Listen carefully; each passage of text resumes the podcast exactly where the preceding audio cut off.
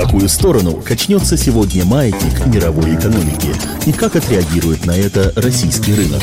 Повлияют ли внешние экономические факторы на ваше благосостояние? Личные деньги – Добрый день, дорогие друзья. В эфире программа «Личные деньги». В студии Евгений Беляков. А финансовый ликбез сегодня проводит Наталья Смирнова, глава компании «Персональный советник». Наталья, добрый день. Добрый день. Тема нашей сегодняшней программы «Почему нам сложно сберегать?». Э, ну, действительно, с этим сталкиваются, наверное, многие. Отговорок всегда тоже очень много. Либо низкие доходы, либо просто неумение взять себя в ежовые финансовые рукавицы.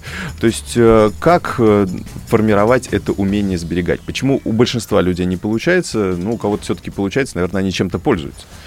Ну, смотрите, есть скажем так, несколько причин, почему это может быть сложно. Все они, почти все, хорошо, лежат в области психологии. Момент первый. Чтобы сберегать, нужно иметь цель. Нельзя сберегать просто потому, что надо сберегать.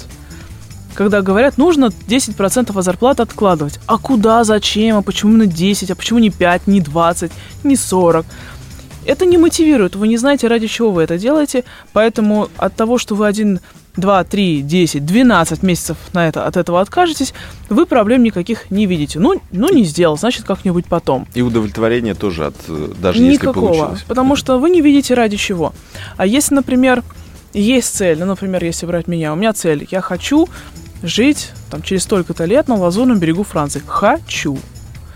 Я для этого делаю определенный момент. Я инвестирую, я откладываю деньги, я себе уже спланировал, как я это все буду реализовывать.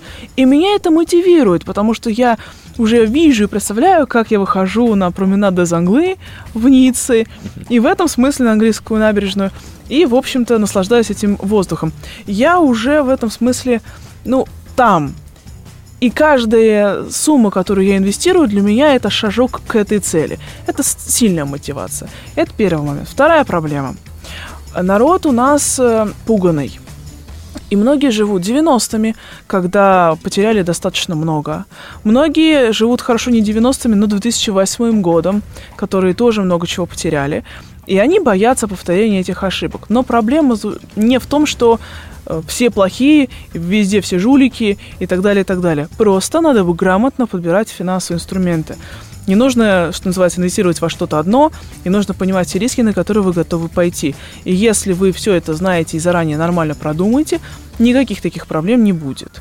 Ну да, то есть э, первая у нас, во-первых, цель, а вторая это некий механизм накопления. Вот э, а как можно упростить этот механизм для тех, э, кто как раз, кого принято называть транжирами? Как-то здесь можно таким людям помочь? Я думаю, что можно. Для этого есть финансовый механизм под названием ну, условно говоря, регулярный платеж. Например, у человека, особенно это характерно для, например, топ-менеджеров или просто менеджеров, да, в принципе, любых наемных сотрудников, которые получают зарплату на карточку.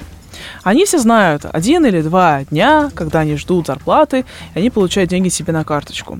Они могут установить регулярное платежное поручение банку, что определенная сумма, не знаю, 5, 10, 15 тысяч рублей должны каждое такое-то число уходить под определенным реквизитом. Это может быть реквизиты банковского вклада, это могут быть какие-то инвестиционные продукты, это может быть какая-то программа накопительного страхования жизни.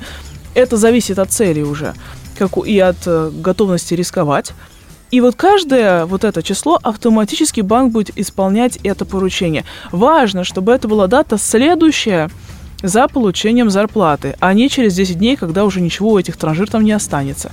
Как правило, могу сказать, если это происходит в первый день после зарплаты, они даже не успевают почувствовать это, потому что иначе они все равно бы это потратили. В каком финансовом инструменте лучше накапливать э, эти сбережения для тех, кто хочет э, на ту или иную покупку э, денег собрать? Ну, смотрите, здесь ответ на этот вопрос зависит от, первое, опыта людей. Опытные инвесторы могут использовать инструменты фондового рынка там, акции, облигации и так далее. Те, кто вообще, вот то, что я сейчас сказала, даже не знает, о чем я говорю, uh-huh. это банальный банковский вклад. Нормальный, известный всем инструмент, в котором вполне можно накопить. Да, доходность не очень, но она, по крайней мере, может перекрыть инфляцию, вы все равно там накопите определенную сумму, без проблем.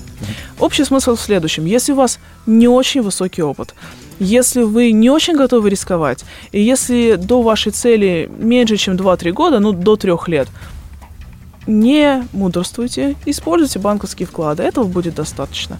Если у вас есть опыт, если вы хотите заработать побольше, готовы рисковать, и у вас до вашей цели больше, чем 3-4, а лучше даже больше, чем 5 лет, вы можете думать на тему инвестиций, я имею в виду на фондовом рынке, акции, облигации и так далее.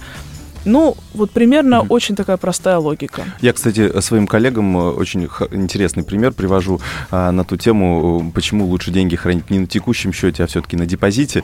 А, и показываем такой расчет, например, 100 тысяч рублей – а если вы кладете под 12% годовых, то вы получаете 1000 рублей каждый месяц, а, а это э, фактически стоимость всех ваших обедов в течение недели. Тоже мотивация, да. Да. И люди понимают, что вот эти 5 обедов, по крайней мере, э, в течение месяца они получили бесплатно. Бесплатно это наша любимая тема, чтобы мотивировать хоть что-то сделать. А, дорогие радиослушатели, вы бы видели, конечно, какие глаза были у Натальи, когда она рассказывала о Лазурном берегу, поэтому желаю, чтобы у вас тоже появилась такая же цель, которая будет вас мотивировать зарабатывать больше и откладывать деньги на будущее. Наталья Смирнова была у нас в гостях, глава компании «Персональный советник». Спасибо за участие. Э, меня зовут Евгений Беляков. Это программа «Личные деньги». Оставайтесь с нами, и да пребудет с вами сила денег. В какую сторону качнется сегодня маятник мировой экономики? И как отреагирует на это российский рынок? Повлияют ли внешние экономические факторы на ваше благосостояние? Личные деньги.